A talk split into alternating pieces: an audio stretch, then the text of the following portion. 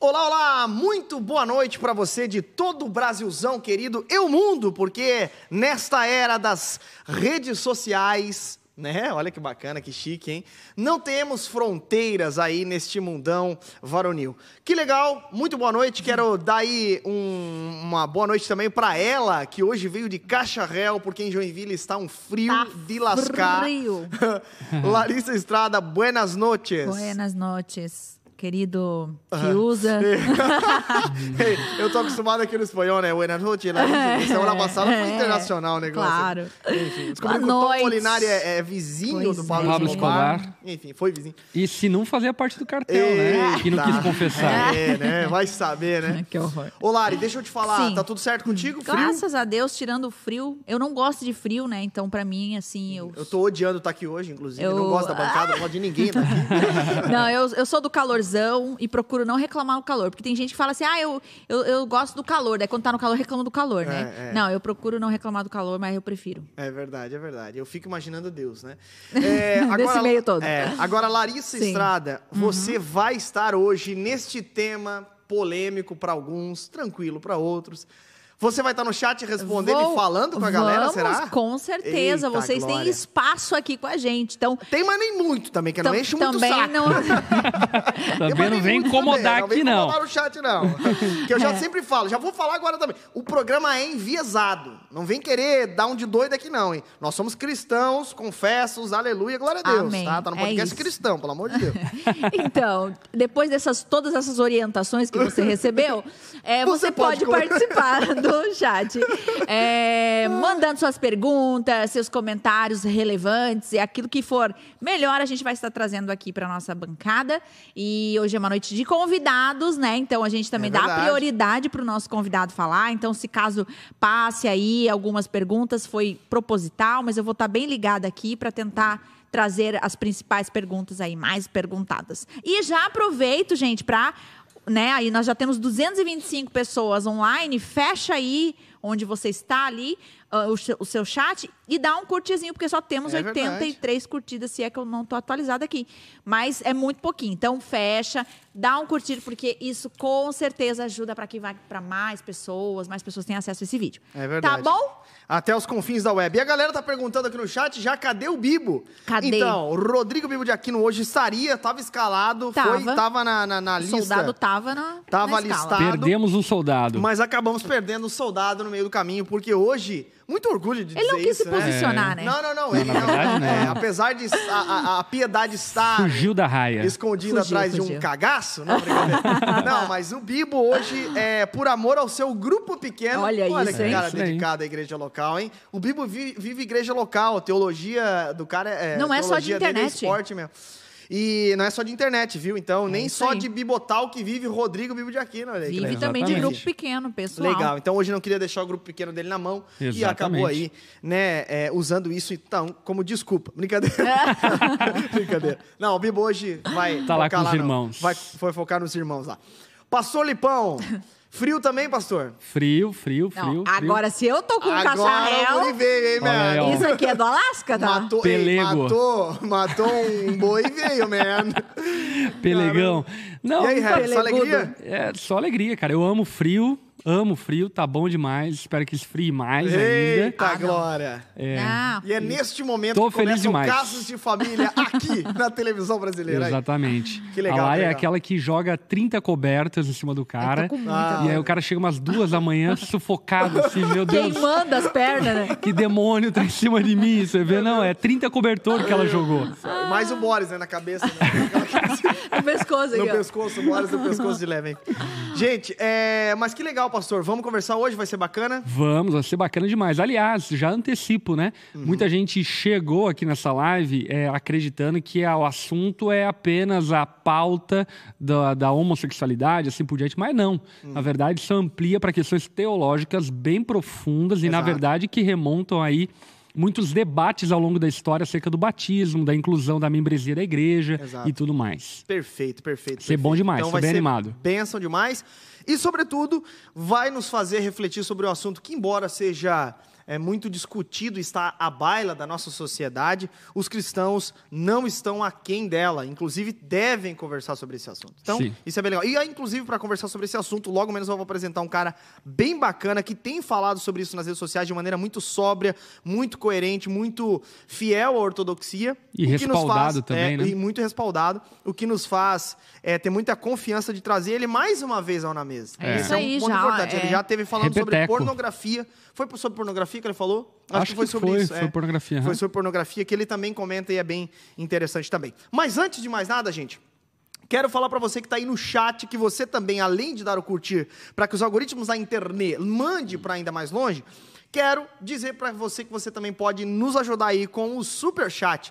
No lado aí do seu do, do, do, do chatzinho aí, vai ter um cifrãozinho ali que você pode apertar e dar uma oferta aí, não tirando da sua igreja local, vale lembrar, mas você pode ajudar esse projeto que com certeza vai ser maravilhoso. Se no inverno, se no verão você nos ajudou a colocar ar condicionado, agora você vai ajudar a colocar aquecedores aqui, tá bom? Se a pessoa de preferência, decide, uma né? máquina de chocolate quente. Ai, Brincadeira. Gente, Ali- aliás, Jezreel, passa ali o cafezinho, meu eita, querido. glória. Depois dos reclames, reclames do Plim Plim, vamos voltar com tudo. Gente, roda a vinheta, porque tá começando mais um Na, Na mesa. mesa.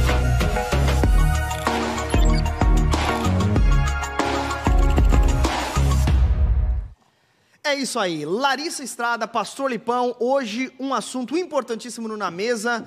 E todo o pessoal de casa vai ficar sabendo, porque nós não estaremos sozinhos, estaremos com Pai, Nunca Filho estamos. Espírito Santo.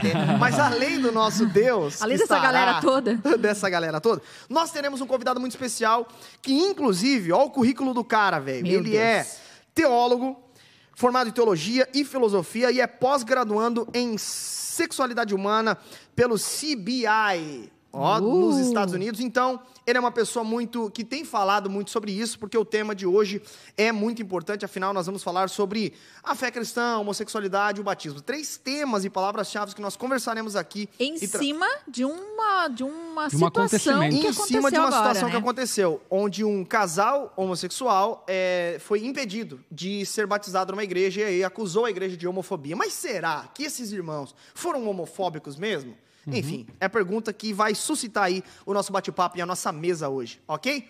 Vamos botar na tela o nosso convidado? Alô, alô, David Hicker. Como é que você tá, meu querido?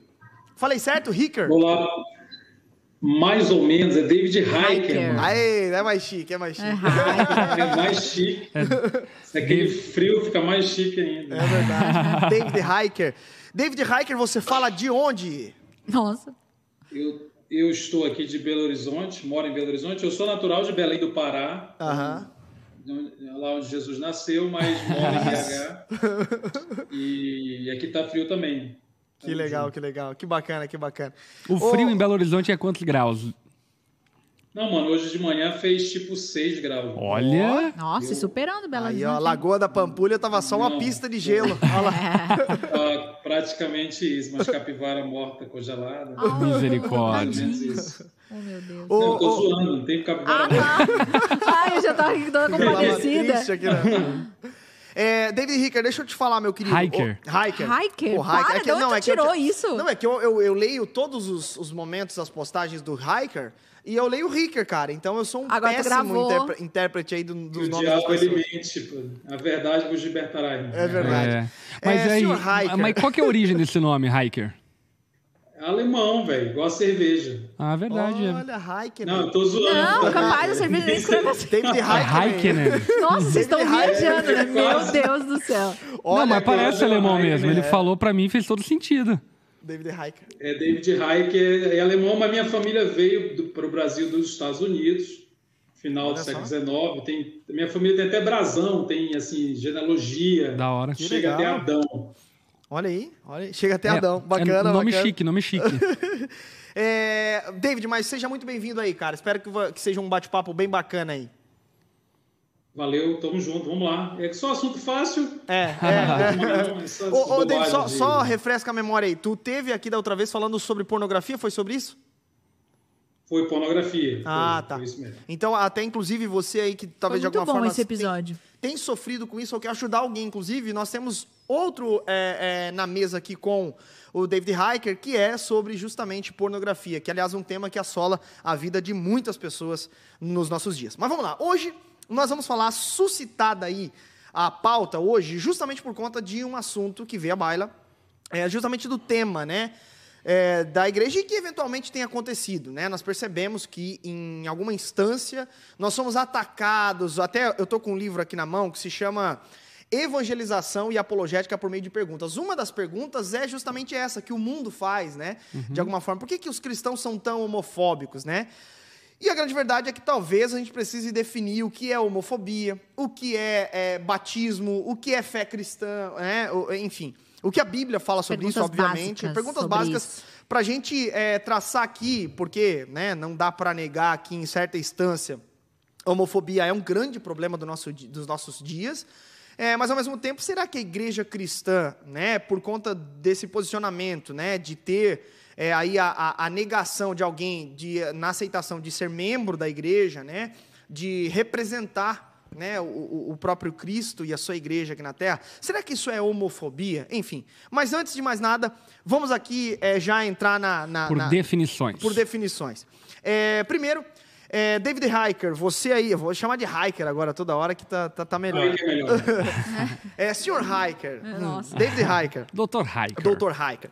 É, é, o, o, né, teve agora recentemente né, o, o, o texto do STF a, tentando de alguma forma definir, né, trazer a definição de homofobia, né, justamente por conta não somente desses problemas. Aqui vai lembrar que esse não é só um problema da fé cristã, não. Nós temos outras religiões que também entendem que a homossexualidade não é uma prática é, aceita pelas suas divindades. Na verdade, assim inclusive, vale a pena uma observação que a fé cristã trata de uma das maneiras mais brandas exato, essa exato. questão, né? Perfeito. E tem perfeito. outras religiões que tratam isso de uma forma muito mais severa. É verdade, é verdade. É, David Hiker, o, o, o que você tem a dizer, até porque você fez uma postagem recentemente falando sobre esse texto do STF, né? E aí, o que seria homofobia na tua visão e o que tu interpretou também até da definição do próprio STF? É, existe uma ADO, chamada ADO 26, que é uma ação por omissão. Então, é, eu estou falando, eu não sou da área do direito, então eu vou falar de uma maneira bastante leiga. Uhum. E se jogar no Google ADO 26, você vai achar o que eu vou tentar descrever aqui. É, é, uma, é um documento do STF que foi escrito por causa da omissão do Congresso. Então, a tese, que é bastante controversa, e aí é uma outra, um outro campo de, de debate que, como eu disse, jurídico não é o nosso caso, uhum. que isso muito para muita gente isso foi um ativismo, né, do STF. Então o STF igualou a, o que eles chamam de condutas homofóbicas e no texto também está condutas transfóbicas, uhum. que seria contra os transexuais, né? Uhum. Ele igualou a prática de racismo. Né? Então é a ampliação do conceito de racismo. Uhum. E o que, que, seria essa homofobia do, do ponto de vista jurídico? A partir dessa jurisprudência, que não é uma lei do país, mas é uma jurisprudência, ela está em vigor enquanto o Congresso não for lá e alterá-la, uhum. né? porque esse é o papel do Congresso. Então, é, envolve aversão odiosa, olha o termo, né? o termo que está no próprio documento. Uhum. Uma aversão odiosa à orientação sexual ou a identidade de gênero de alguém. Uhum. Rapidamente, né? orientação sexual é um termo contemporâneo para é, classificar, descrever para onde aponta a nossa atração sexual. Orientação sexual pode ser eu sou atraído pelo mesmo sexo, pelo, por ambos os sexos, por, pelo uhum. sexo oposto, sou atraído por personalidades, existem os pansexuais, não tenho atração aos assexuais uhum. e assim por diante. Então, orientação fala de onde aponta o desejo afetivo sexual. Uhum. Identidade de gênero é basicamente como a pessoa se vê, como uhum. ela se percebe. É uma identidade abstrata, é, psicológica, que diz assim: eu me vejo como homem, eu me percebo como homem, eu me expresso como homem, ou não, eu me expresso como mulher, ou não quero me expressar nem como homem nem como mulher e essa identidade de gênero, portanto, é abstrata, ela não está ligada a um, a um lastro biológico, né? Uhum. Você não tem um exame de sangue que mostra a sua identidade de gênero, você tem um exame de sangue que prova seu sexo biológico, e nem sempre para o contemporâneo existe uma, é, um alinhamento entre identidade de gênero e sexo biológico, longa história aí. Então a decisão está dizendo que se eu tenho uma aversão odiosa, alguém que sente uma orientação diferente ou que se diz homem e se diz mulher e de repente não coincide com o sexo biológico, isso é homofobia, né? E, uhum. e, e é igual a racismo, né? É, e essa aversão odiosa basicamente significa hostilização, é, violência, uhum. né?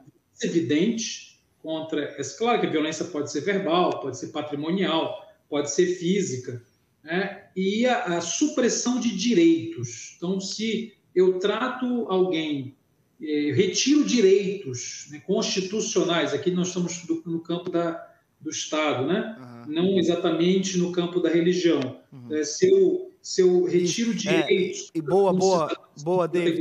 Boa. Uhum. Aqui é importante, né? É um direito constitucional, porque senão a gente está tocando aqui na, na esfera religiosa, né? E é um grande problema. É, uhum. exatamente. Então, vamos lá, vamos devagar. Né? Então, entendendo que se eu tenho um, uma hostilização é, é, ostensiva, uma violência, trato como, não, você não tem o direito de fazer a mesma coisa, que não tem o direito de andar de ônibus, uhum. não tem direito de, sei lá, e assim vai, qualquer direito constitucional, tal. Ah, principalmente essa coisa da autoafirmação também, isso está no texto, se uh, os homossexuais, eh, transexuais têm direito à autoafirmação, eles podem se dizer o que eles quiserem. Isso é verdade, no Brasil eh, todo mundo tem esse direito mesmo. Aí eu queria só, já encurtando o assunto aqui, do, do que se refere ao STF, que no segundo parágrafo do resumo já vem a coisa da religião.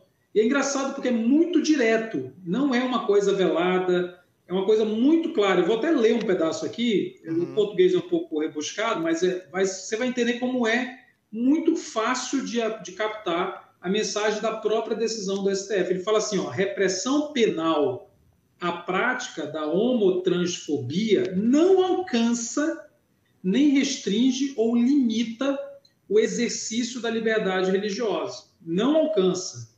É, é, quer dizer, você penalizar alguém por causa da suposta homofobia, não pode alcançar o livre exercício da liberdade religiosa, qualquer que seja a denominação confessional professada. Aí ele cita aqui pastor, sacerdote, rabino, mulás, clérigos muçulmanos, líderes ou celebrantes de religiões afro-brasileiras, entre outros. Então, é assegurado o direito de pregar, uhum. divulgar livremente pela palavra, pela imagem, ou por qualquer outro meio, o seu pensamento e de externar suas convicções de acordo com o que se contiver em seus livros sagrados. Olha aí. Olha, uhum. não tá, explícito não está isso aqui, né? Uhum. É, é, então você tem liberdade de externar convicções de acordo com os livros e códigos sagrados, bem, bem assim de ensinar segundo a sua orientação doutrinária. Uhum. uhum. Segundo a orientação doutrinária ou teológica podendo buscar e conquistar prosélitos. Você pode. Prosélito é essa conversão, né? Uhum. Você pregar com o intuito de, entre aspas, a gente sabe que o Espírito Santo que convence, Até a pessoa abandonar a prática, né? Até a pessoa abandonar a sua religião, trocar, trocar de religião, abandonar uma prática, uhum. mudar de preceito moral. É, então, conquistar prosélito, praticar os atos de culto e respectivas liturgias, independente do espaço público ou privado, uhum. de suas atuações individuais ou coletivas, uhum. desde que, aí que está, isso aqui é importante também, então ele fala tudo isso, está assegurando todo esse arcabouço de direitos da liberdade de expressão religiosa, uhum. no final do parágrafo ele vai dizer assim, ó, desde que estas manifestações não configurem discurso de ódio. Aí tem um problema, porque o que é discurso de ódio? Né? Revolta por essa eu não me preparei. Por essa eu não me preparei. Então, configura em discurso de ódio. Assim entendidas, aquelas exteriorizações que incitem, aí ele vai tentar descrever o que é discurso de ódio. Incitar discriminação, hostilidade, violência, foi o que eu falei ainda há pouco, né? Que, que tem a ver com hostilização, violência, supressão de direitos, contra pessoas em razão de sua orientação sexual e de sua identidade de gênero.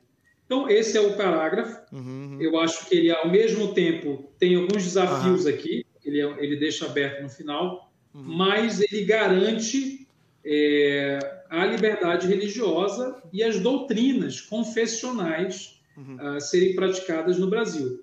Então, se você considerar que a homofobia é isso, é você violentar, uhum. suprimir direitos. E aqui, é... mas eu acho que um, uma, uma, uma, uma, coisa importante desse texto é uma aversão odiosa, né? E o discurso de ódio lá, né? Que eu acho que aí é um, é um ponto que, de certa forma, é... Dá brecha para uma interpretação qualquer, ambígua, né? Exatamente, né? É, exatamente. Oh, mas eu acho que um ponto aqui, né? Na atual conjuntura, então, não, né, de acordo com o texto do Supremo Tribunal Federal, não, não tem problema eu negar, por exemplo, uhum. ou aquela acusação que o casal fez, na verdade, é uma acusação que não vai ter, em termos jurídicos, nenhum, nenhuma né, nenhum desenrolar uh, do, né, na conta da igreja. É claro que vai depender como... de cada juiz, né? Como ele vai ler isso aqui. Uhum, uhum. Ah, né? tá. A gente entende que não é uma coisa tão simples. Não é assim, não. Se a pessoa não pôde praticar um ato litúrgico, uhum. batismo, então, claro que é homofobia. Não é assim tão simples de ser afirmado do ponto de vista jurídico. Agora, eu queria só tocar rapidamente para arredondar e a gente discutir do ponto de vista bíblico, né? Então, assim, teológico, né? O que, é claro que não tem na Bíblia a palavra homofobia, lógico, né? E, e, e discurso de ódio, não tem isso. Mas você, por uma análise muito tranquila, você chega à conclusão de que a violência, né? a, é, inclusive a pena de morte, é, que Jesus, quando se deparou com aquela mulher pega em pecado sexual, nem adultério, ele condena o adultério e, e, e condena a pena de morte, né? É, as pessoas uhum. iriam apedrejá-la. E ali, porque as pessoas na internet elas falam assim: não, não joguem, vocês estão me jogando pedras. No texto original eram pedras reais, né? não eram metáforas, né? não, eram, não era cancelamento da Carol Conká, uhum. era pedra mesmo, né? era, era pena de morte. Eles iriam matar aquela mulher. Uhum. Então, era agressão tá dizendo, física. Não, né? era agressão física atirar, o que o texto, né, atire a primeira pedra, não é que alguém estava querendo xingar, alguém não, eles iriam matar a mulher.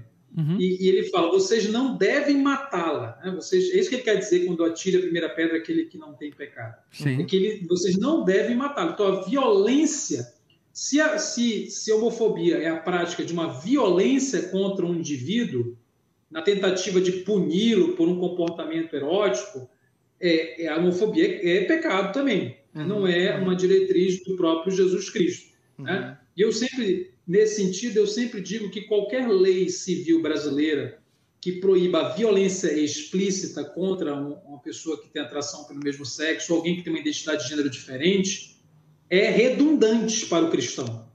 Porque uhum. o cristão já Exato. tem a lei de Cristo. Uhum, uhum. boa, Embora ela boa. seja necessária, ela, para o verdadeiro cristão, ela é redundante. Uhum, uhum. Com certeza. E é muito legal até esse exemplo citado pelo David, porque uh, naquele caso lá da mulher surpreendida em adultério, Jesus reprova esse instinto agressivo de violência que eles queriam cometer contra aquela mulher, porém, Jesus mesmo deixa evidente que aquilo que aquela mulher estava vivendo e praticando era pecado. Uhum. E, portanto, ele não é tido como um agressor e não agride ela, mesmo que ele identifique aquela atitude como pecaminosa, ao ponto de dizer vá e não peques mais, uhum. deixando evidente que, ainda que ele contrariasse essa atitude vingativa, odiosa é, contra aquela mulher, ele não passava o pano para o equívoco é, uhum. pecaminoso que aquela mulher estava vivendo. Uhum. Perfeito, perfeito. É, eu acho que o grande desafio, né, é, é bem, então, bastante gente falando sobre isso até no chat aqui, né? O que, que é configurar discurso de ódio, né? Uhum, é, Porque isso é complicado. É, não, a gente sabe que tem, sim,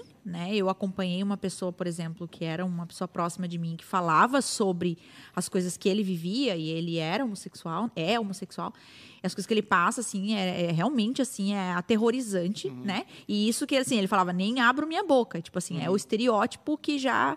Então, realmente, isso é, é acontece, né? Uhum. Mas até, algumas pessoas colocaram aqui no chat isso, né? Qualquer opinião contrária já caracteriza.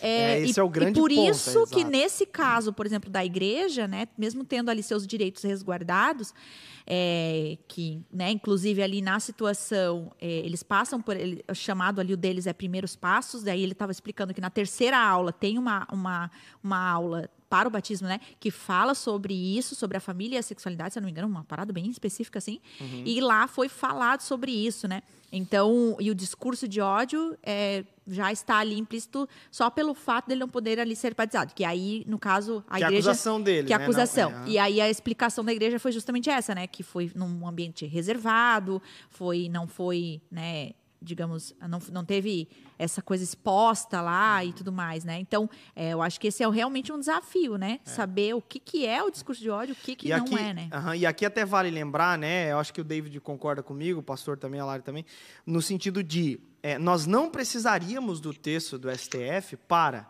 né? Isso aqui pro, pro ouvinte Amar também é o homossexual. Exato, para amar o homossexual e para não ser conivente de acordo com a escritura em relação à prática homossexual. E eu diria até mais, né? E até mesmo lutar pelos direitos enquanto cidadãos de um homossexual. O direito à dignidade, o direito de ir e vir, o direito de liberdade de expressão, que é uma pauta cristã protestante, né? Então esse é o ponto, assim. É, Agora, Isso, agora- isso é importante, viu, Lipão? Uhum. Só, só para completar o que o Lipão falou, porque se você analisar brevemente a história do século XX, você vai perceber que os direitos é, dessas minorias são é, adquiridas no, no ambiente democrático liberal influenciado pela cosmovisão cristã Uhum. porque isso não surgiu com, nas, nas repúblicas comunistas do século XX e não surgiu nas repúblicas islâmicas. É. né? Claramente, até hoje Até na Rússia hoje, você tem exato, a- exato. até hoje você tem repressões muito mais severas Uhum. em países do leste europeu, países aqui daquela região e dos islâmicos nem se fala. né? Uhum. É crime. Ainda tem países que até hoje a prática é crime. É, o, no do- califado, que é o Estado Islâmico, né?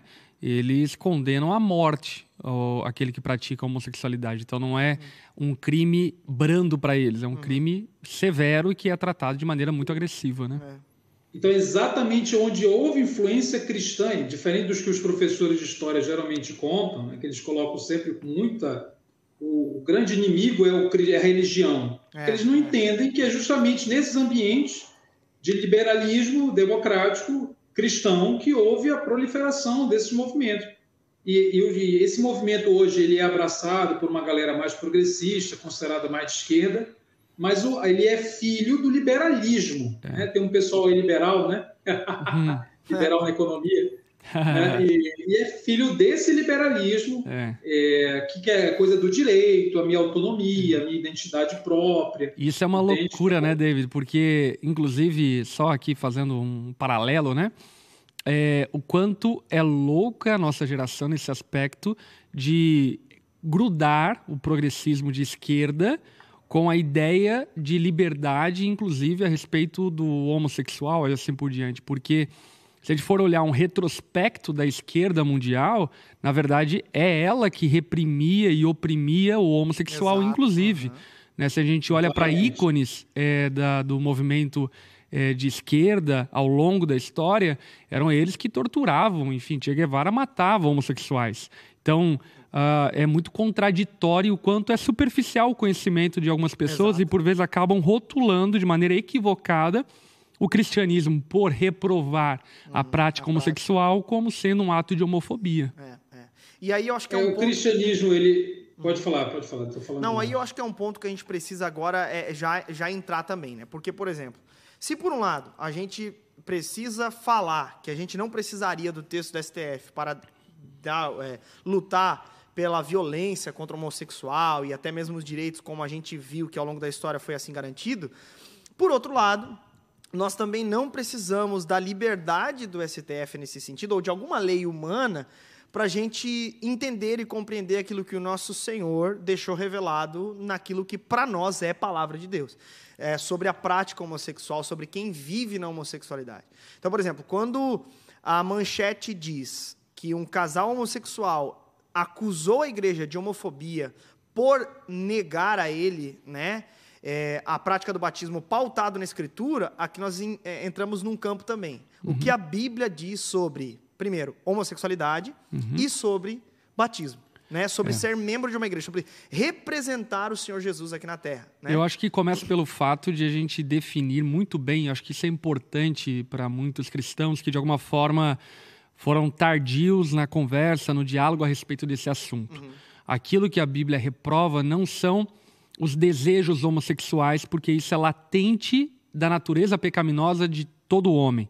Não todo homem tem desejos homossexuais, mas tem desejos pecaminosos. Portanto, a Bíblia não cerceia como não sendo um não cristão aquele que de alguma forma sente atração por alguém do mesmo sexo. Paulo define até é, é, relações sexuais antinaturais. Exatamente. É, seja qual e quais forem. Whatever, Ah, né? E Paulo estava, acho que, antevendo o século XXI. É, e diante disso, então, fica muito evidente nas escrituras que a Bíblia não cerceia essa pessoa como sendo alguém que não foi salva, que não foi liberta, pelo simples fato de ter desejos homossexuais. Aquilo que a Bíblia reprova, tanto quanto a outros desejos, é a prática é, deliberada, a prática entregue desses pecados, é, como, por exemplo, da homossexualidade, ou da bebedeira, ou da mentira, ou da avareza, e por aí vai. Portanto, a reprovação bíblica ela está restrita, está direcionada não com pessoas que tenham esse tipo de desejo, mas com pessoas que, tendo esses desejos, se escravizam por esses desejos e, por fim, acabam vivendo continuamente nessa prática. Então, perfeito. Biblicamente é isso. David, quer dar uma acrescentada em alguma fala aqui em relação ao que a Bíblia diz? Sobre homossexualidade primeiro?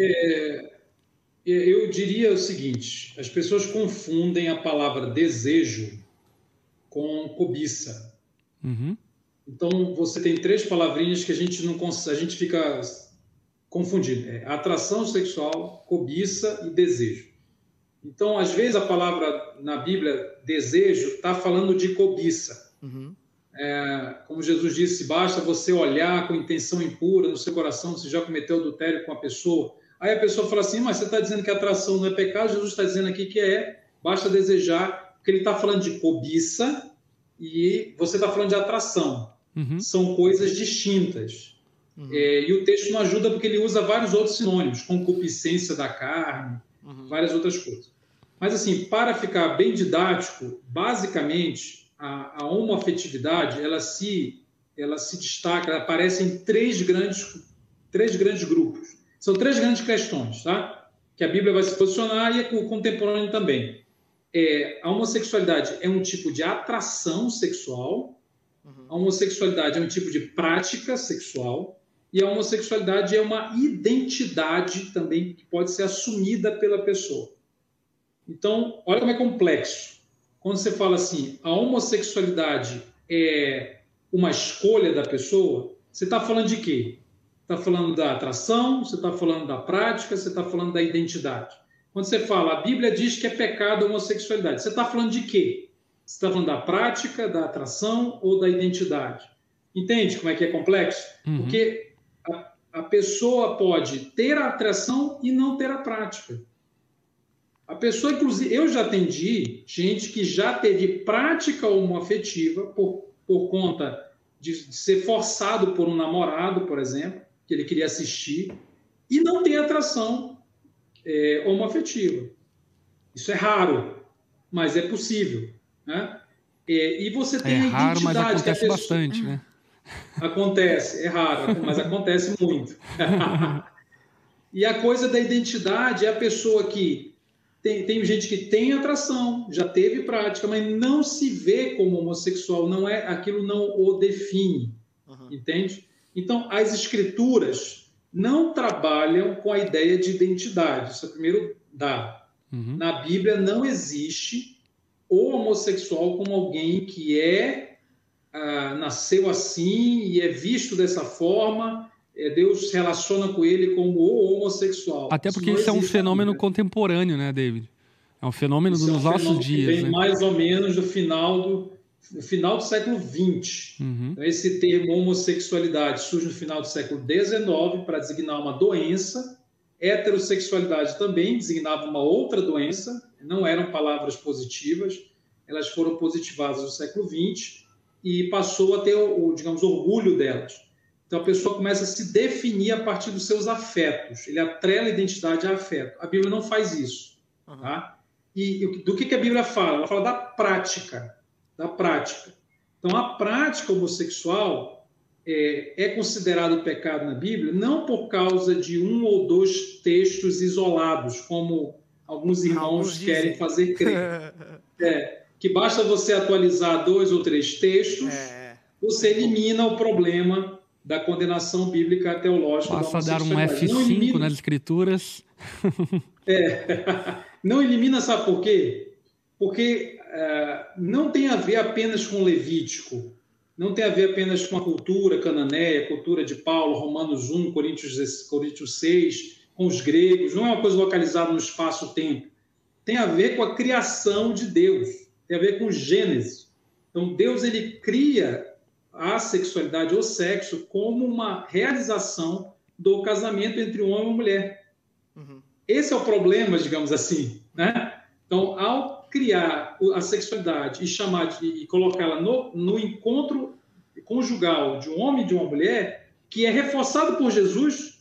Então, Jesus, ele claramente, quando perguntado sobre o divórcio, ele fala de Gênesis 1 e 2, ele não inventa um novo paradigma é, a prática homossexual é pecaminosa por tabela, porque ela nunca vai realizar a união dos complementares. Não importa se tem amor, não importa se é casado no papel no país, não importa qual é a cultura. Não é uma questão cultural, é uma questão estrutural da criação de Deus, dos propósitos de união de um homem e de uma mulher. Uhum. Se você está ouvindo isso e odeia essa ideia, não quer viver segundo esse paradigma, não acredita na Bíblia, você tem todo o direito de não acreditar, de achar errado, de, de não aderir a isso, de não simplesmente não viver isso. Mas é, esse, essa é a leitura básica, tradicional, ortodoxa da Escritura. Uhum. Então, você citou a palavra antinatural, né? Paulo usa a expressão contrário à natureza. Uhum. E ele só está dizendo, não quer dizer que quem tem atração homossexual é uma aberração não natural, é um extraterrestre. Não. É um termo é, que lembra a filosofia aristotélica, que está falando do telos, que a união de dois homens e duas mulheres não cumprem o propósito natural para o qual Deus criou, quer dizer, o uhum. propósito original de Gênesis. Uhum. Então, ele, ele não cumpre, não importa as circunstâncias. Então, é, a defesa da homossexualidade como uma prática não pecaminosa ela é muito ingrata, porque as pessoas têm que lidar com esses textos e, ora, eles consideram o texto homofóbico, ora, eles vão dizer, não, esse texto, na verdade, não está falando disso, aí vai tentar dizer que o texto está falando de outra coisa. Uhum. Mas é bastante complexo, porque não é um texto isolado, é a estrutura da própria criação. É a cosmovisão, né? A cosmovisão judaico-cristã que atravessa tempos, eras, culturas e filosofias, né? Uhum, perfeito, perfeito. Agora, por outro lado, então, vamos lá. É, a Bíblia, né? Embora tenha esses textos explicitamente, né? É, falando e tratando mesmo, até no próprio grego, é, sobre é, é essas relações que não cumprem o propósito original pelo qual Deus criou o ser humano. Nós então sabemos que a, o, o, aspecto positivo, por assim dizer, por trás dessas proibitivas é, de fato, um homem e uma mulher usufruindo do sexo dentro do casamento, uma uhum. relação heterossexual. Aliás, até é interessante, né? Porque, por exemplo, quando a gente lê Cantares, Cantares é um livro que celebra a heterossexualidade. E até, é... inclusive, eu acho que é importante frisar, né? Não é meramente uma relação heterossexual, uhum. mas é uma relação matrimonial.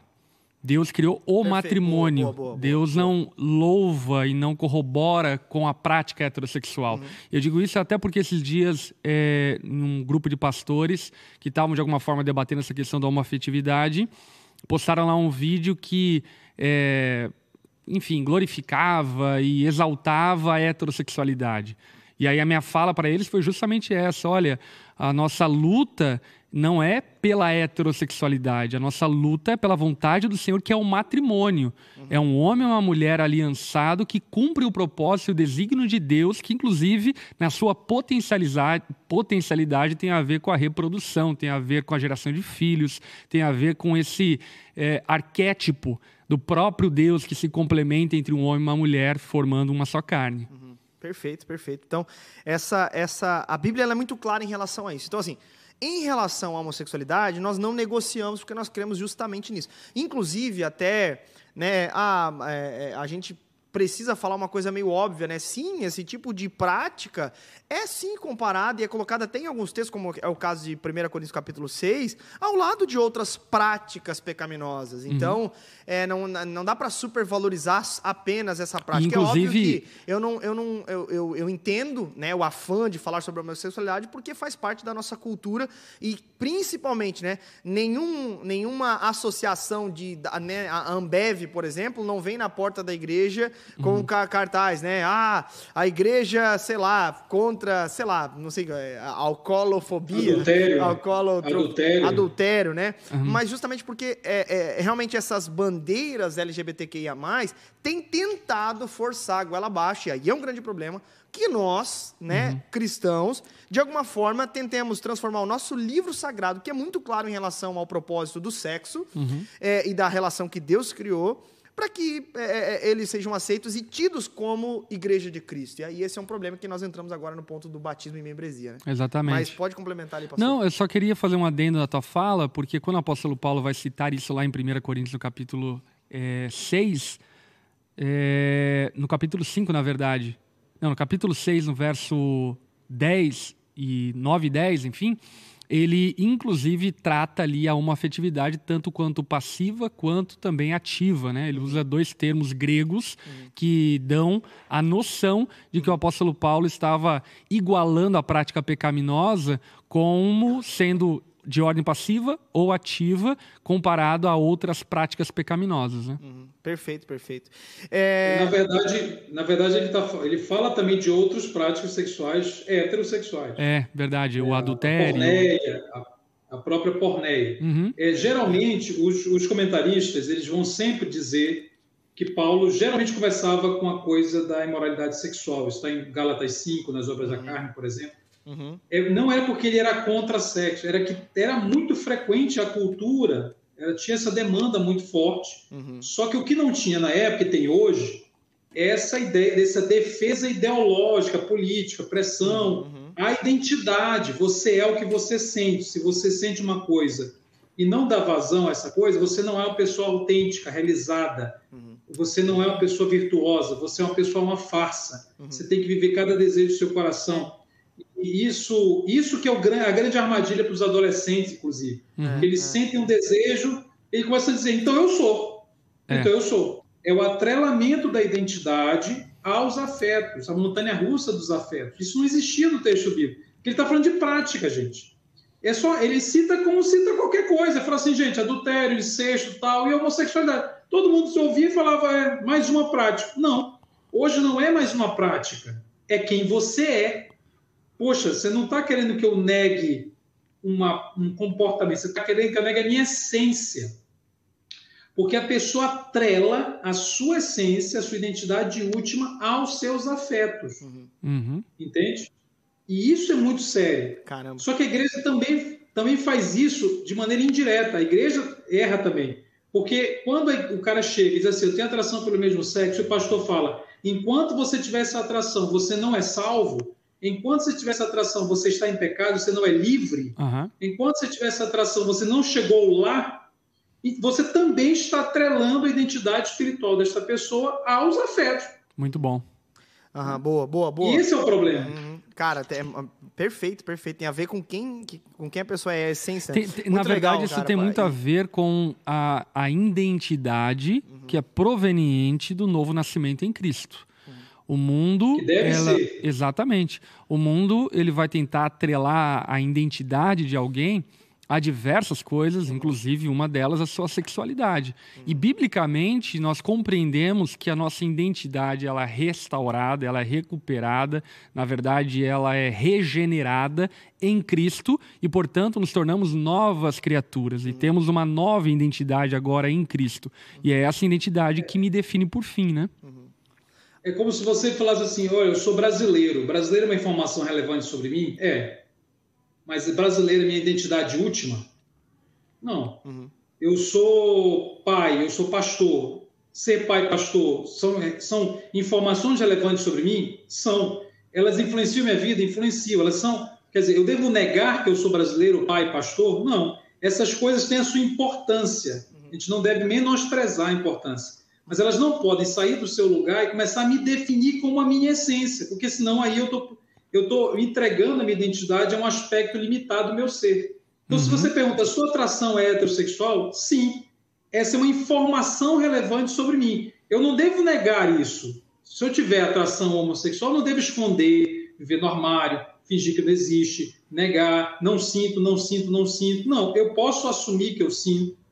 A questão não é o que eu sinto, é o que eu vou fazer com o que eu sinto. Boa. Isso, por mais relevante que a informação seja sobre mim, do ponto de vista bíblico, isto não é a sua essência, não é a sua identidade última. Entende? Esse é o ponto importante. Boa, é, boa, boa. No chat tem bastante, alguma, né, bastante comentários e algumas perguntas. E aí teve algumas, por exemplo, do Fábio Freitas. Ele disse: esse tipo de situação não era. Oh, desculpa, fugiu. É, tem muitas igrejas que, infelizmente, não são bíblicas e até falando sobre que muitas igrejas não falam sobre isso. E aí teve uma outra pessoa que colocou aqui, a Monique. Ela disse assim: gostaria que os pastores falassem, pastores falassem como um membro fica dois anos em uma igreja na prática de um pecado, nesse caso homossexual, achando normal. Algo não está errado? Então, a, a igreja ela deve se posicionar em pregação, púlpito, esse é o lugar, o ambiente em que os. Então, Existe essa orientação? eu acho que é bem importante, inclusive, a gente definir é, os grupos da igreja dos nossos tempos. Por que eu digo isso? Porque dentro da igreja primitiva e principalmente posterior ali ao início da igreja, quando a igreja começou a ser severamente perseguida, ela era um grupo de pessoas fechado no qual só participavam da reunião aqueles que de fato eram membros depois do batismo. Uhum. E aí então participavam da reunião da igreja. Isso foi posterior ali ao início da igreja, logo após Cristo e o período apostólico. Uh, Hoje, a igreja, ela contempla na reunião dela, na assembleia geral dela, pessoas que pertencem à igreja e visitantes, simpatizantes, colegas, amigos. A igreja se tornou, e na verdade isso não agora, já faz algum tempo, um, um lugar também evangelístico, um lugar também para alcançar aquele que ainda não caminha com Cristo. Se a igreja é, sua, a tua denominação entende que o culto cristão é um ambiente evangelístico como nós entendemos, a Onda Dura entende dessa forma, então qualquer pessoa é bem-vinda nesse encontro é, aonde existe a igreja de Cristo e existem simpatizantes, existem pessoas interessadas, existem pessoas que vão ali para ouvir, para ver e assim por diante. Hum. E nessa situação, né? frequentadores, exatamente.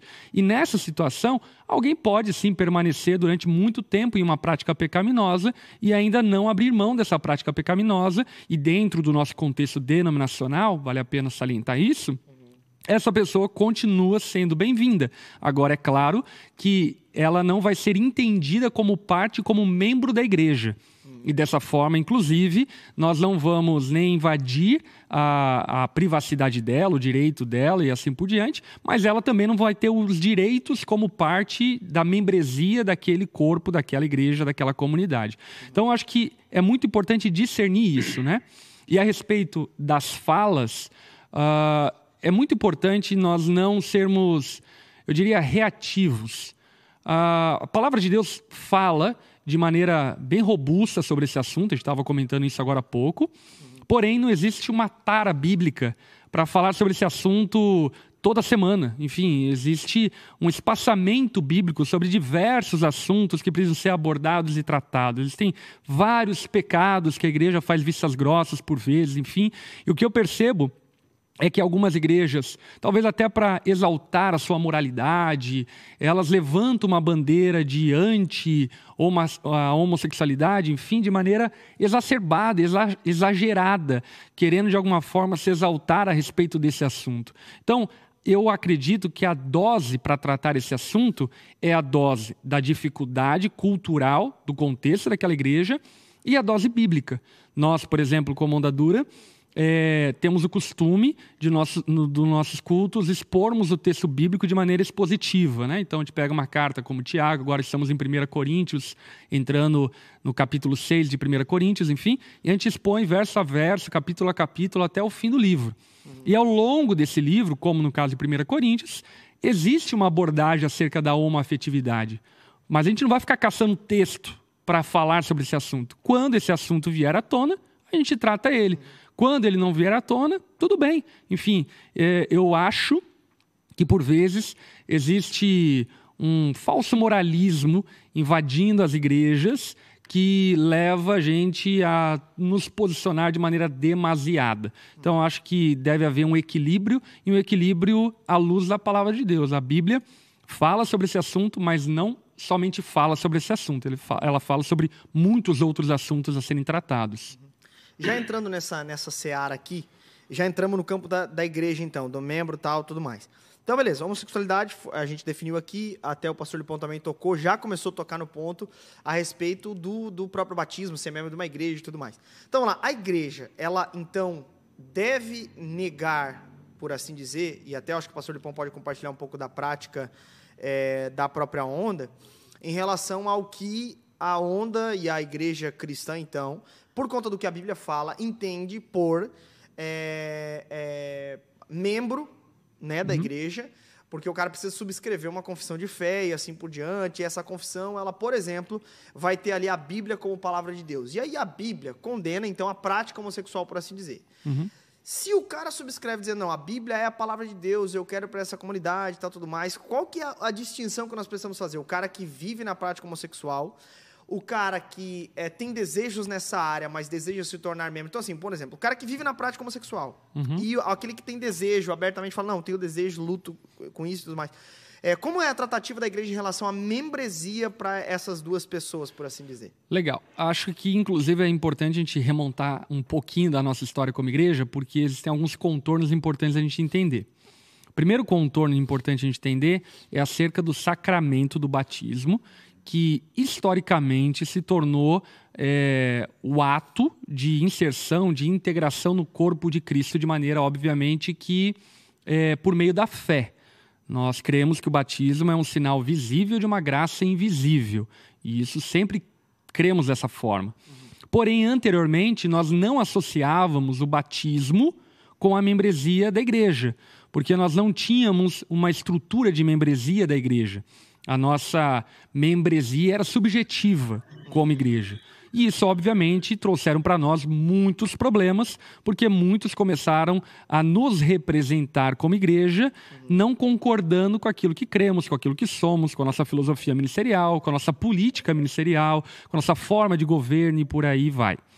Sendo assim, com o passar do tempo, amadurecendo como igreja, nós atrelamos, como grande parte da tradição cristã faz, o batismo como processo de entrada, de membresia na igreja, para aquele que é incrédulo e passa então a converter-se a Jesus, como processo então de integração dentro da igreja e da membresia. Quando passamos a fazer essa transição, agora a gente precisa compreender que a igreja ela é a comunidade santa de Deus que tem compromisso com a santidade. E se tem compromisso com a santidade, aquele que peca deliberadamente, que inclusive o apóstolo Paulo vai tratar isso em 1 Coríntios no capítulo 6, ele não pode é, estar na comunhão da igreja de maneira livre, leve e solta é, ele pode sim ser tratado, corrigido, restaurado, exortado. Existe um tempo de restauração, enfim, existe espaço para quem tropeça, para quem errou, para quem falhou, para quem fraquejou. Existe espaço para esse cara. Porém, aquele que se entrega ao pecado deliberado, no sentido eu quero viver isso, não me enche o saco, é isso que eu quero para minha vida, esse cara, ele não pode pertencer a um grupo de pessoas que professam a fé cristã e creem na palavra de Deus. Uhum. Ele é bem-vindo nas reuniões? Dependendo qual for o pecado, talvez até bem-vindo. Uhum. É, e quando eu digo dependendo qual for o pecado, porque pode ser algum ato criminoso, que não é o caso da homofobia, né? Mas dependendo como for. Da homossexualidade, né? É, da homossexualidade, ah. perdão. Dependendo como for, é, ele pode até continuar sendo bem-vindo hum. para frequentar a comunidade, mas é, não necessariamente tornar-se parte do corpo de membros que representam aquela comunidade. Porque, sobretudo, a gente precisa compreender que, inclusive, civilmente, é, o membro de uma igreja ele tem responsabilidade social em relação àquela igreja. Ele é um representante daquela igreja, bem como seus líderes, pastores, assim por diante. Então, é, essa questão do pode batizar alguém que está na prática deliberada da homossexualidade, isso vai muito do entendimento daquilo que eu falei agora na nossa realidade, alguém que vive na prática deliberada, não só da homossexualidade, mas na prática de, de, deliberada, uh, enfim, sei lá, da fornicação, deliberada da, da, da, sei lá, enfim, cita aí casos. É, de, de alcoolismo. Alcoolismo, enfim, alcoolismo, exatamente. mesmo, bebo, enche a cara e tá nem aí. Tipo é, assim, é, alguém que está entregue ao pecado. Uhum. É claro que isso é feito de maneira pastoral, não é feito de maneira é, fria, uhum. mas esse cara provavelmente ele uhum. não vai ser aceito para o batismo por compreendermos que dentro da nossa realidade como igreja o batismo está atrelado à membresia. Uhum. Isso é mesmo de uma igreja pressupõe fé. Uhum. O cara precisa ser um cristão, um professo genuíno. Que é o caso, por exemplo, de 1 Coríntios 5, que a gente falou sobre o caso do cara que vivia com a madrasta.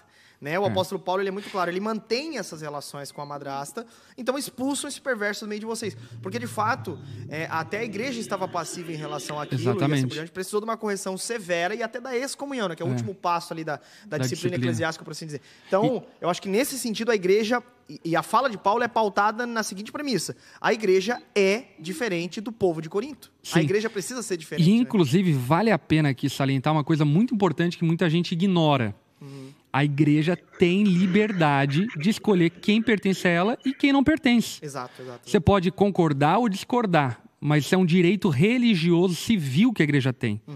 Uh, talvez essa exclusão, essa não aceitação possa ser equivocada, você possa discordar biblicamente, discordar culturalmente, socialmente, enfim, whatever.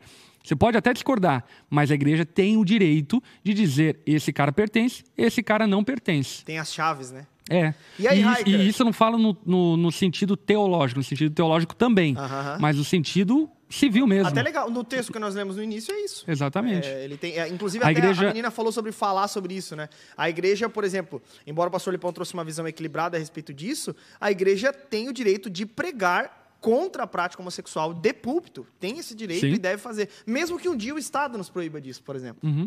Enfim. E aí, Hiker? Opa. Então, eu tenho bastante perguntas ah, aqui, é? a hora que puder. Tá. Mas vai lá pro Hiker. Hiker, só, deixa, só corrobora aí em relação ao que o pastor Lipão. Então, o pastor Lipão aqui falou sobre membresia, sobre a aceitação desse é. cara que é atrelado ao batismo, a, a, inserção desse cara na comunidade, um representante de Cristo na terra, embaixada do céu e assim por diante. E aí, Hiker Belo Horizontino?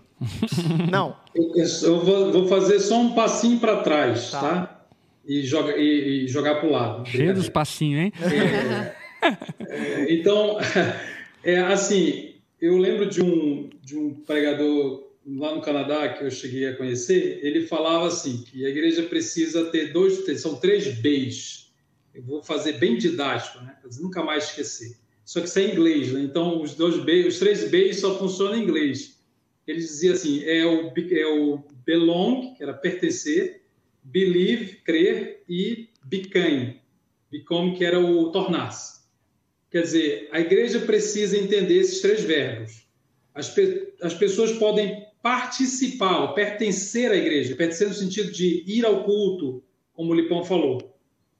A, a participação é absolutamente aberta. É a primeira palavra, é o, o participar ela precisa participar estando em qualquer circunstância de pecado, porque ela é ouvindo a palavra que ela crê. A fé não vem pelo ouvir. É. Né? Então, eu preciso ouvir a palavra. Então, eu participo do jeito que for. O tipo de atração sexual não deve definir o tipo de tratamento que a pessoa vai receber na igreja.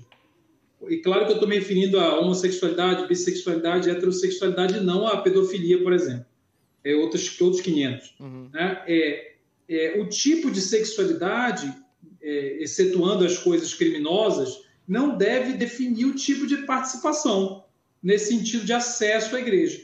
Na medida que alguém crer, ele, ele toma uma decisão de crer, de aceitar o evangelho, ele vai ser ensinado o evangelho, ele vai reagir ao evangelho. Uhum. A reação do evangelho, ao evangelho pode ser de adesão, pode ser de repulsa. Uhum. Eu não quero, eu, eu, eu entendi, mas a minha vida é outra, eu não dou conta disso aqui. Então, esse, a reação que ele tem ao crer ao Evangelho vai definir se ele vai se tornar alguém semelhante a Cristo. E aqui tornar não é tornar membro da igreja, é tornar-se semelhante à palavra do próprio Deus, né?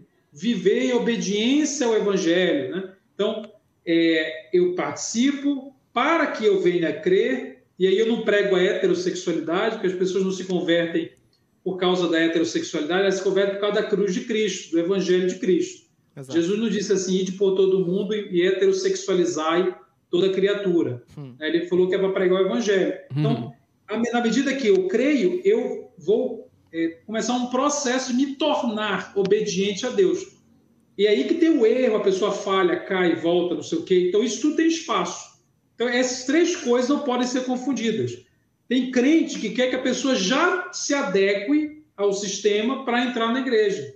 Se ela entrar com o parceiro, já não é bem recebida. Está errado. Uhum. Porque é como se ele quisesse que a pessoa primeiro se tornasse o padrão heterossexual para depois poder participar. Não pode. É, inclusive isso. É, tem crente.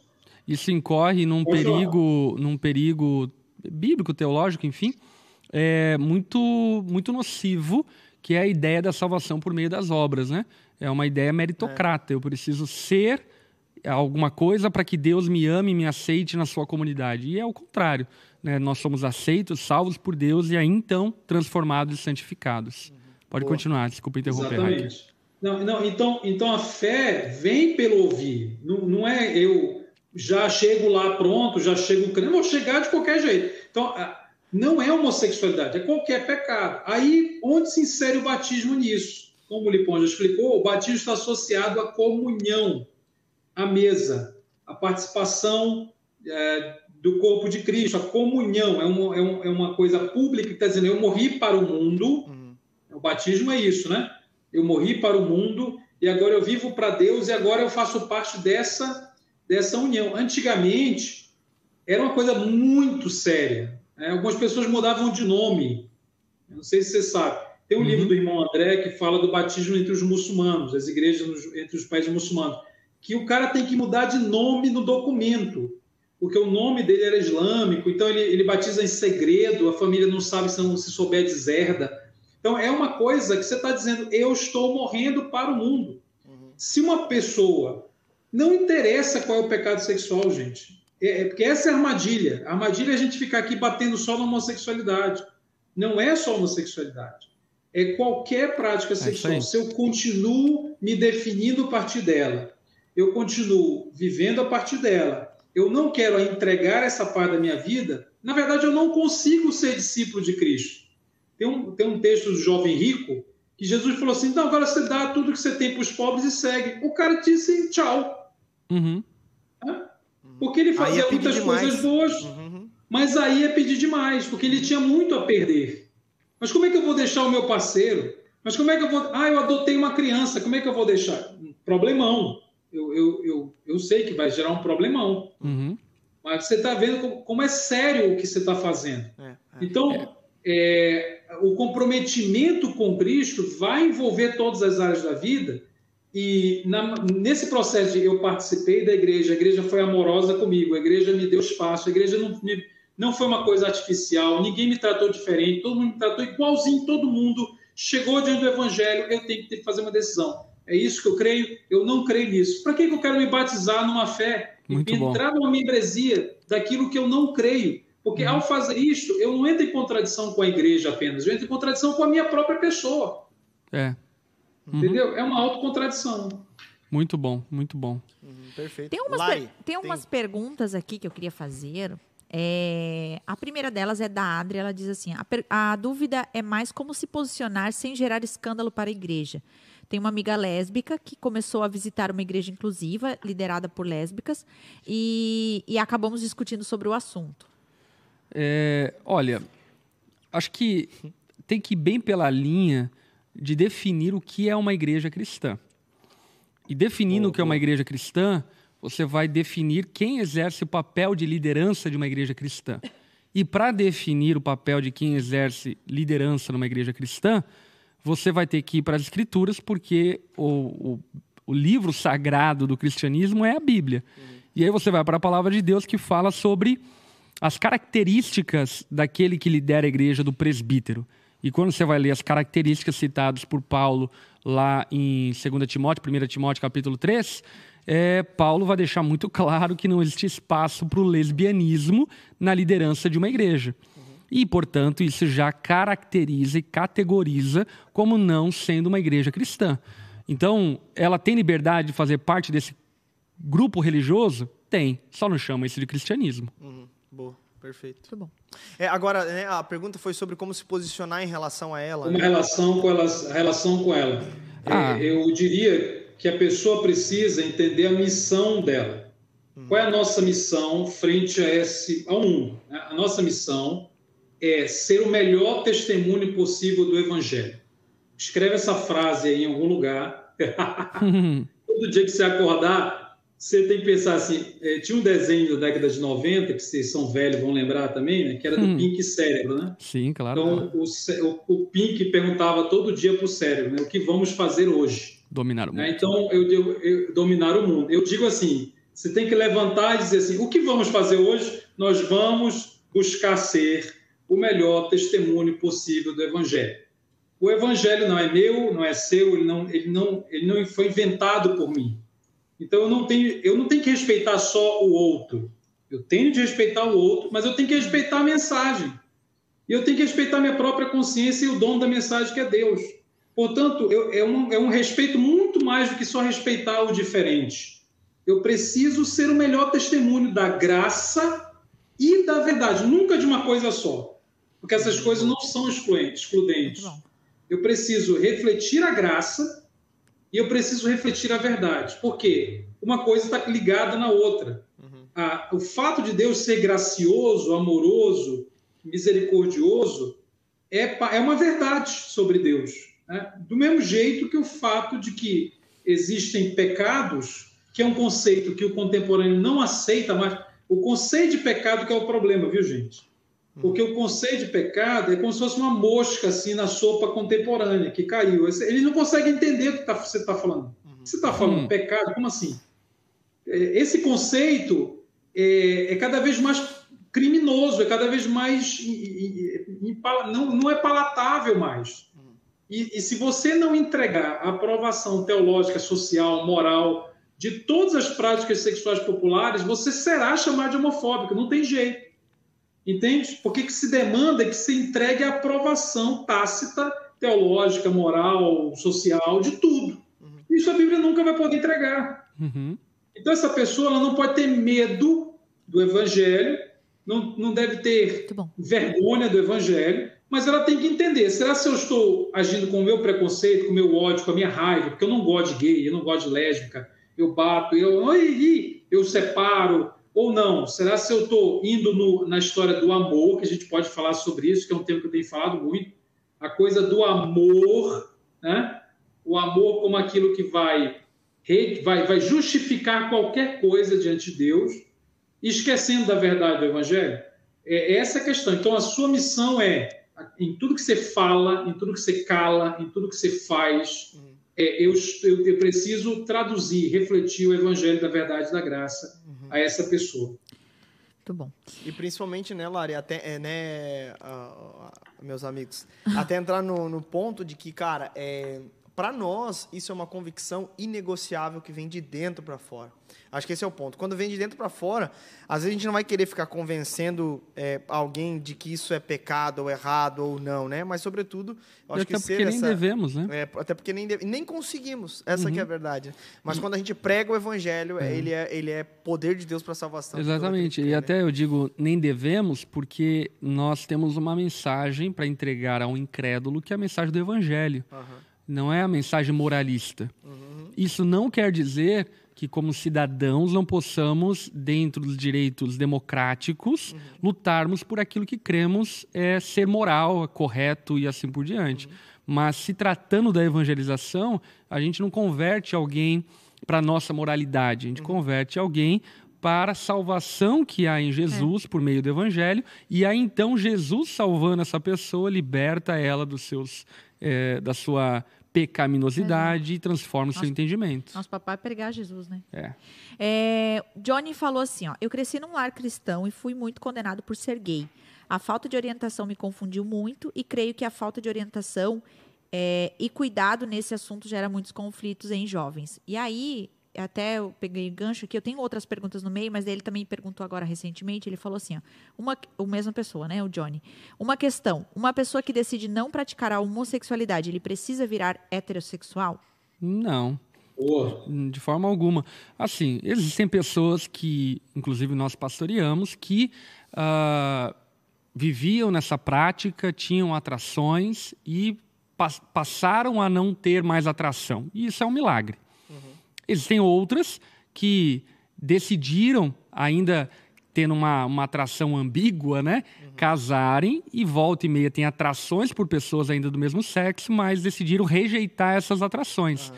E existem outras pessoas que simplesmente converteram, são pessoas amáveis, santas, que amam a Jesus, servem a Jesus, mas que não virou a chave, não, não tem atração por pessoas do sexo oposto. E, ficou, e, e tá solteira. E tá é, tudo tá bem. Solteira, né? E, com... e, qual é o conselho uhum. para essa pessoa? O conselho dela é que ela se abstenha é, de, de, relacionamentos homossexuais e heterossexuais, porque aquilo que nos salva não é o fato de estarmos casados. Aquilo que nos salva é a graça por meio da fé em Jesus que nos alcança e dá-nos poder para lutar contra o pecado. Boa, boa, boa. Hiker, alguma, alguma consideração aí? É, essa, essa pergunta é muito importante, tá? Porque a gente confunde muito isso na igreja. É, todos nós temos atrações sexuais que, se dermos vazão, vão, vai nos levar ao pecado. Uhum. Todos nós. Boa. Todos nós convivemos com atrações que podem nos levar a pecar. Então, a pessoa que tem atração homoafetiva, ela, ela é salva não por causa de, de, atração, não tem nada a ver com isso. Ela vai ter que conviver com este fato.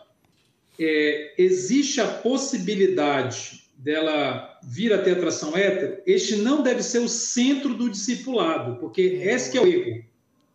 Porque começa a falar assim, não, se você orar muito, se você jejuar muito, se você for o melhor crente, aí o cara vira o melhor crente, não porque ele quer conhecer a Deus que o salvou e deu a ele uma nova identidade, independente da atração que tem, e que se satisfaz em Cristo. Não, ele quer orar, ler a Bíblia, ir para o encontro, fazer o curso do quer seguir o lipão, e não sei para o quê, e vai para um monte, vai não sei para onde. Para quê? Para virar hétero. Ele namora para virar hétero. É. Você já viu isso acontecer por aí, uhum. provavelmente. Por que, que você está namorando? Estou namorando porque se eu namorar, vai que eu viro que eu tenho a atração que eu quero ter. É. Ah, por que, que você casou? Eu atendo os, o cara que casou para ter atração hétero. Então, o que acontece? A oração, o jejum, a, o namoro, o casamento, o ministério, o serviço, tudo que ele faz na igreja, não é para conhecer a Deus é para adquirir, para convencer a Deus que ele é uma pessoa muito espiritual, que Deus vai olhar o esforço e vai dar a ele a heterossexualidade.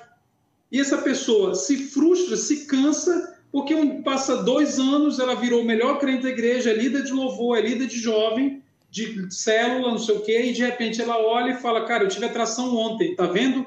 Não, nada mudou. Eu continuo preso, eu continuo escravo, eu sou uma farsa. Uhum eu sou uma farsa, porque eu ainda estou sentindo, e o diabo vem na mente da pessoa e fala assim: tá vendo?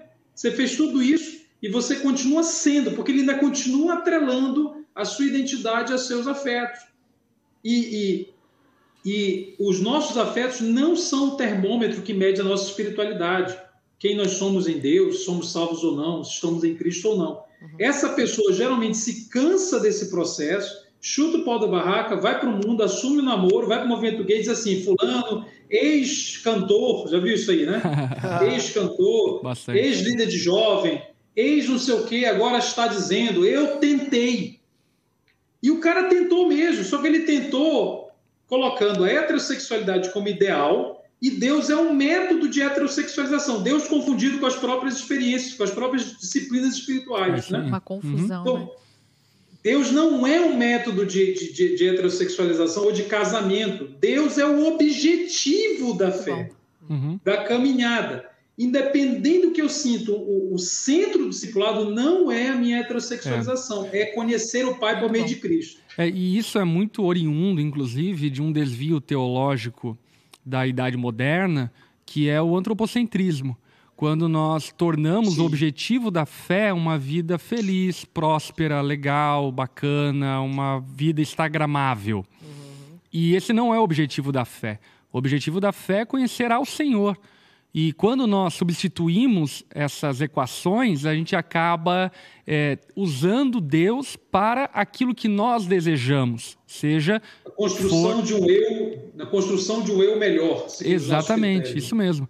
E, e um princípio básico para vencer o pecado, seja lá qual for, é amar a Deus acima do pecado. E o que eu percebo em alguns contextos é que algumas pessoas amam a moralidade acima de Deus. Então Deus é um meio para eu atingir o meu objetivo moral. Uhum. E não o meu objetivo ou a minha vida moral é uma forma de agradar ao Deus que eu quero servir e adorar. Uhum.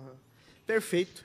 Gente, eu acho que rendeu. Tá rendendo mais lá no chat? Não, calma aí, peraí. Só um Oxe, Jezreel. Um tá com pressa, Jezreel? É, por falar em homossexual assumido tomar ceia, é correto? No caso dele, é, ser batizado ou não, existe diferença sobre participar da ceia? E aí eu já emendo, pode, podemos falar da ceia, uhum. mas também teve outras perguntas sobre servir, né? O homossexual assumido, enfim. Isso não imped se impedirmos de servir na igreja, seria uma forma. A pergunta era assim: seria uma forma de, de nos é, desconectar ele de Deus, já que nós precisamos servir a igreja para servir a Deus e tudo mais? Então, isso vai de acordo com o estatuto de cada igreja local.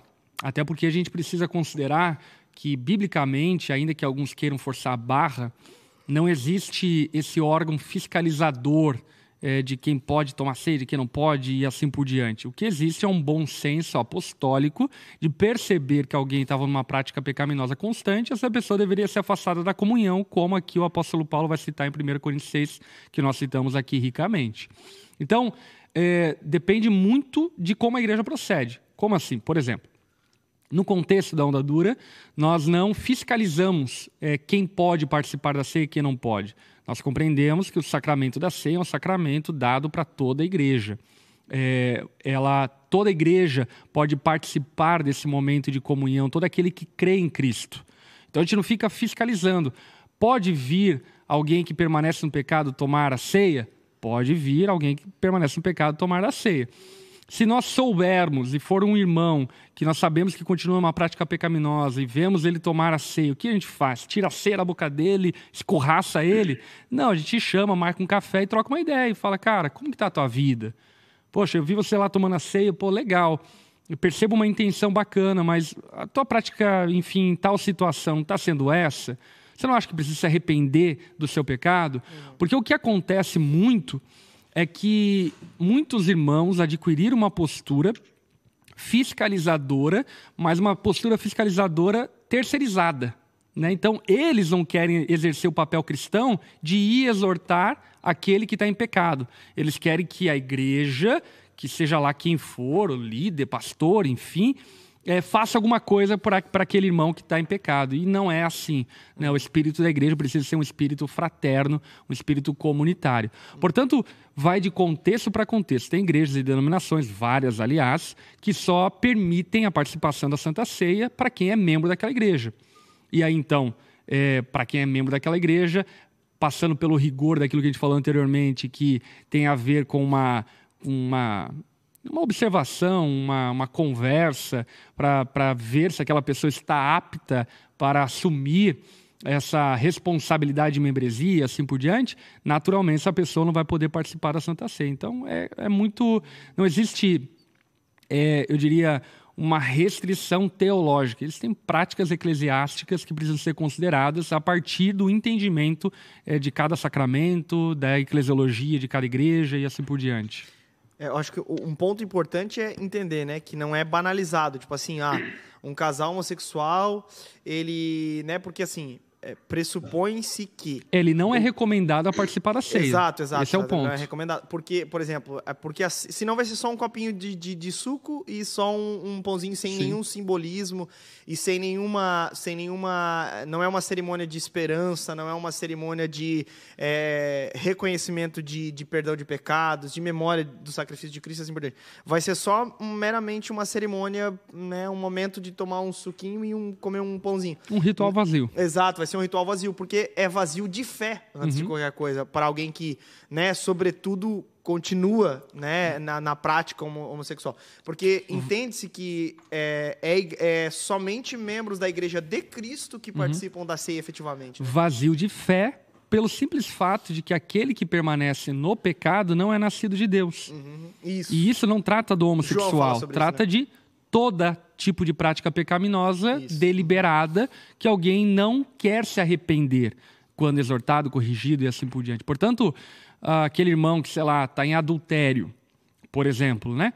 E vem a um, a um culto e participa da ceia, mesmo sendo exortado, corrigido e não mudando a sua atitude pecaminosa, esse irmão, na verdade, não pertence ao corpo de Cristo e aquela ceia é um testemunho da sua condenação. Exato. Uhum. Ainda que ele esteja participando da ceia, Boa, boa. ele está testemunhando para sua própria condenação, porque a ceia dá testemunho de que somos salvos por meio do corpo de Cristo moído, do sangue vertido, que nos santifica e nos lava do pecado. Tá ilustrado ali, né? É ilustrado o corpo moído e o, e o sangue vertido, e mesmo assim o miserável continua ainda. é, miserável no sentido de. É miserável mesmo. Sem a graça. eu, sem eu, graça. acho que a, eu acho que a única coisa que eu acrescentaria é que a igreja precisa ser coerente e tratar todo mundo do mesmo jeito. Eu acho Bom. que tem muita queixa, porque a gente às vezes não trata. Eu estou falando igreja, não é a onda dura, evidentemente, nem a minha igreja, é a igreja de Jesus no mundo. É, a gente às vezes não trata do mesmo jeito, com a mesma compaixão, não se vê no mesmo lugar, entende? Nós mesmos que não temos atração afetiva, não nos vemos. Parece que é um problema de- deles. A gente até fala muito, né? Então, esses. Não é eles, somos nós. So- é, Nós, nós. Eu eu falo assim, ó.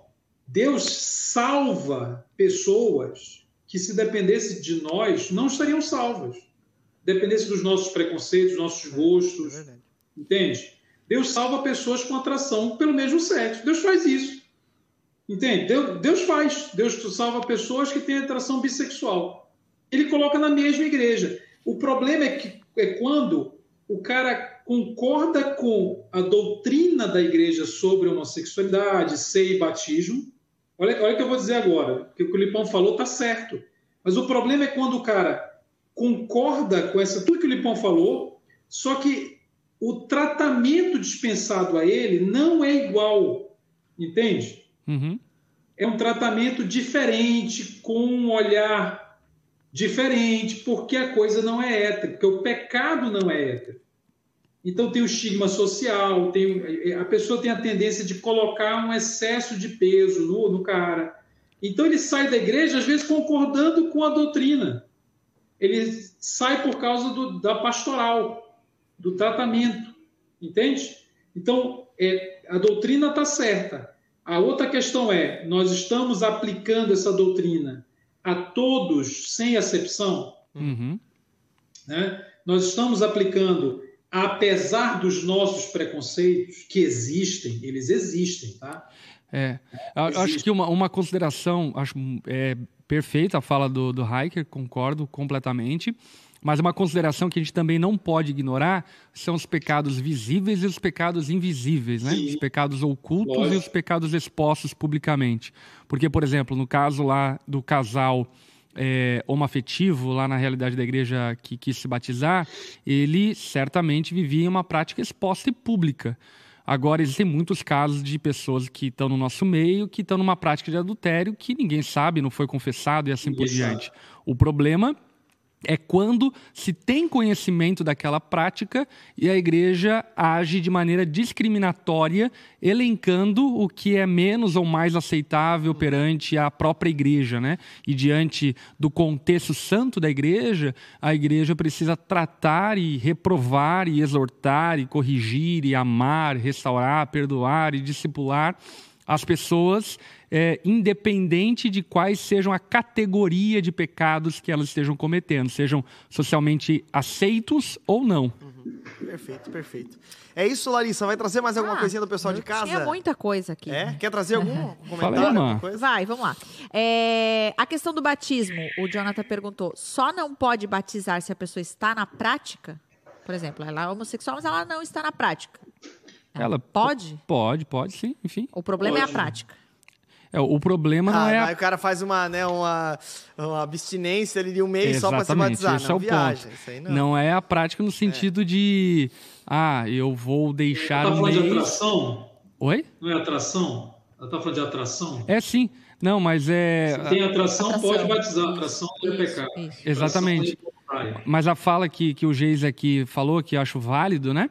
É que não é suficiente, não basta que alguma pessoa faça uma prática restritiva durante algum tempo da prática pecaminosa e depois de tendo sido batizada, intencionalmente queira retornar a essa prática. Então, é, diz respeito a um negar a si mesmo, uma decisão de eu vou seguir a Jesus, vou obedecer seus mandamentos, vou lutar contra o meu pecado, vou fazer guerra contra mim mesmo e meus maus desejos uhum. para viver de acordo com a vontade de Deus. Essa pessoa, independente da atração dela, se ela tem atração, sei lá, por, por animais, vamos falar coisas bem é, escabrosas, né? Ou tenho desejo, atração e vontade de matar o meu vizinho. Se aquela pessoa tem essa atração, esse desejo, mas decidiu em Cristo se abster da sua atração pecaminosa e não submeter-se a ela, ela pode se batizar sim. Uhum. Porque pressupõe um crente de verdade, né? Exatamente. Que é o lance de, da, da, da vivência no pecado e uh, uh, né, aquilo que Paulo trata como um tropeço, né? uma torção de tornozelo né, durante a caminhada. Né? Enfim. Uhum. Então, aí eu posso pegar a última pergunta aqui, que é o da. Os, é... Pô, ninguém deu superchat hoje, hein? Ah, teve, um, teve um, teve um. Poxa, teve um irmão aqui, generoso. Compadecido. Irmãos, a avareza também é pecado, é, gente. isso aí. Misericórdia. Quem vive na avareza. Dá aí um superchat aí pra ajudar nós. a pergunta do Wesley Jonathan, ele diz assim: é, se o cantor fez isso tudo e depois voltou para a igreja, não é necessário um novo batismo, correto? Se o cantor. Ah, ah ele está falando de uma pessoa específica, né? É, enfim, se ele se entregou a uma prática deliberada do pecado, isso evidencia que ele não foi salvo em Jesus. Uma coisa é alguém que tropeçou, enfim, ficou um tempo mal e assim por diante, mas não negou a sua fé, ainda ama Jesus e está tentando, lutando contra o pecado, ainda que com forças se esvairindo, né? Agora, aquele que se entrega à prática deliberada do pecado demonstra que nunca houve novo nascimento de fato e verdade. Aí não é se batizar novamente, né? Se batizar. É, exatamente. batizar. ó, deixa eu fazer a última pergunta, que é bem interessante, que Bora. é da Rafaela. Fala assim, ó, como é que fica a relação de uma pessoa crente com uma pessoa de práticas gays? Falo em amizade? Olha, é, acho que o David depois vai poder falar melhor do que eu, porque, enfim, ele estuda bastante isso, né? Mas é, um conselho pastoral de modo geral, a gente precisa lidar com isso como a gente lida com qualquer outra prática pecaminosa. Ou seja, nós tratamos com respeito, mas também temos o limite da não participação do pecado daquela pessoa.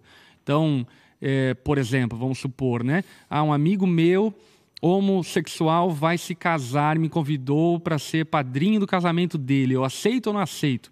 Gente, um pastor foi convidado para fazer um casamento. Aceita ou não aceita?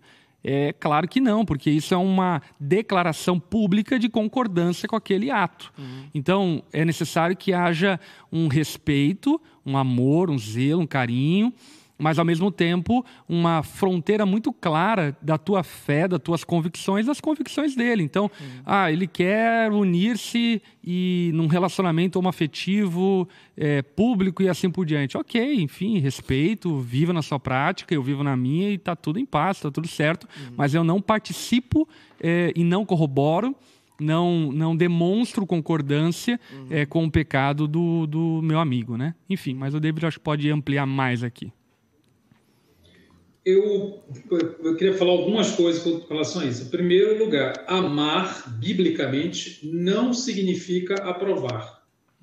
Deus, ao nos amar, não nos aprova no nosso estilo de vida, né?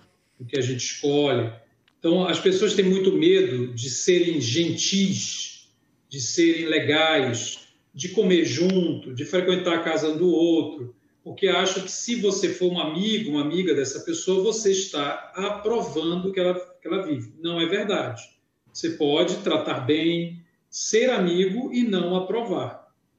Ah, com, com, relação ao casamento, eu concordo com o Lipão. Acho que casamento é, uma, é testemunhar de algo que, inclusive, não existe na Bíblia. Casamento na Bíblia só, é, só descreve a união de homem e mulher, mas é uma longa história, isso é outra pergunta. É, e para arredondar, eu queria dizer assim: Jesus era conhecido como sendo amigo de pecadores. Uhum. Né? E esse, esse título eu acho muito sintético e perfeito. Porque se você parar para pensar, amigo de pecadores. Amigo é uma palavra doce, significa amar, é o amado, o amigo vem de amado. Ele se tratava bem, ele atraía pessoas imorais, que a cultura da época era refratária, então, ele que era moralmente perfeito, podia ser o cara, o bambambão bam, bam, superior, ele atraía o imoral, ele era amigo, mas ele não deixava de considerar como pecador, amigo de pecadores. Pecadores é uma palavra grossa, né? É uma palavra é, áspera, difícil se dizer, né? A pessoa é pecador, quer dizer que ela está perdida. Existiam três termos que Jesus usava, que era pecador, perdido e o outro era doente. Quando ele fala que ele veio para os, os doentes, não para os sãos. Então, ele claramente conseguia conviver sem aprovar, porque ele era amigo, uhum. mas não deixava de pontuar e deixar claro que aquilo que a pessoa vivia não era vontade de Deus para a vida dela. Independente se está falando de homoafetividade ou não, ou é outra sexualidade. Até porque, gente, deixa eu dar um toque final aqui. É, a gente olha para uma pessoa que é lésbica, ou transexual, ou travesti, parece que a gente só pensa em sexo. Uhum. Já percebeu? Uhum. E quando olha para o outro, que é o hétero, o normal, entre aspas, parece que a gente não pensa em sexo. A gente convida para a célula, convida para a igreja, faz de qualquer jeito. Trata, a gente sabe tratar. Porque não fica pensando na categoria afeto-sexo.